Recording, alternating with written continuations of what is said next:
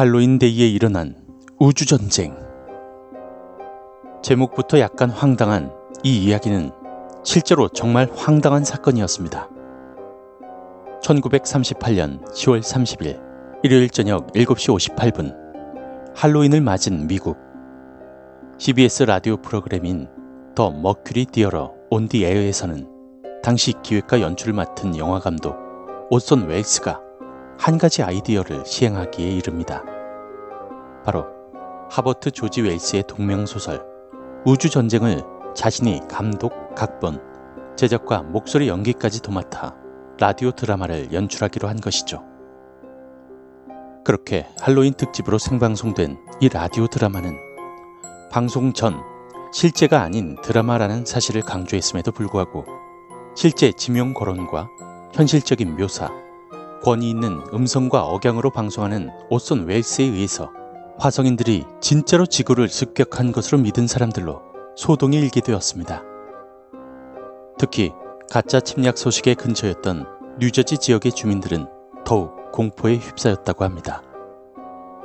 이후 이 같은 연출법에 추가로 내무장관 역을 맡은 배우를 기용하며 방송된 1944년 11월 12일 칠레 산티아고에서는 수많은 사람들이 거리로 도망 나오거나 자신의 집에서 바리케이트를 치고 한 지역에서는 병력과 포병이 화성인을 격퇴하기 위해 출동하는 해프닝까지 벌어지기도 했습니다.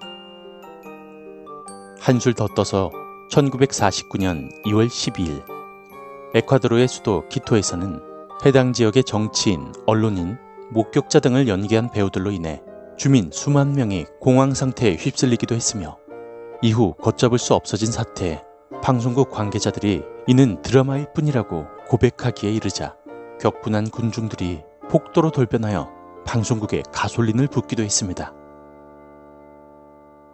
이는 일반 음악 프로그램이 방송되던 중 속보로 화성인이 침략했다는 소식과 함께 시장역을 맡은 배우가 키토 여러분, 우리의 도시를 방어합시다. 우리의 여성과 아이들을 근처 고원으로 피신시키고 남성들은 전투를 준비합시다. 나는 담화문을 발표하면서부터 걷잡을 수 없는 사태로 발전되고 만 것입니다. 그리고 이 같은 소동에 15명의 사망자가 나오고 말았습니다.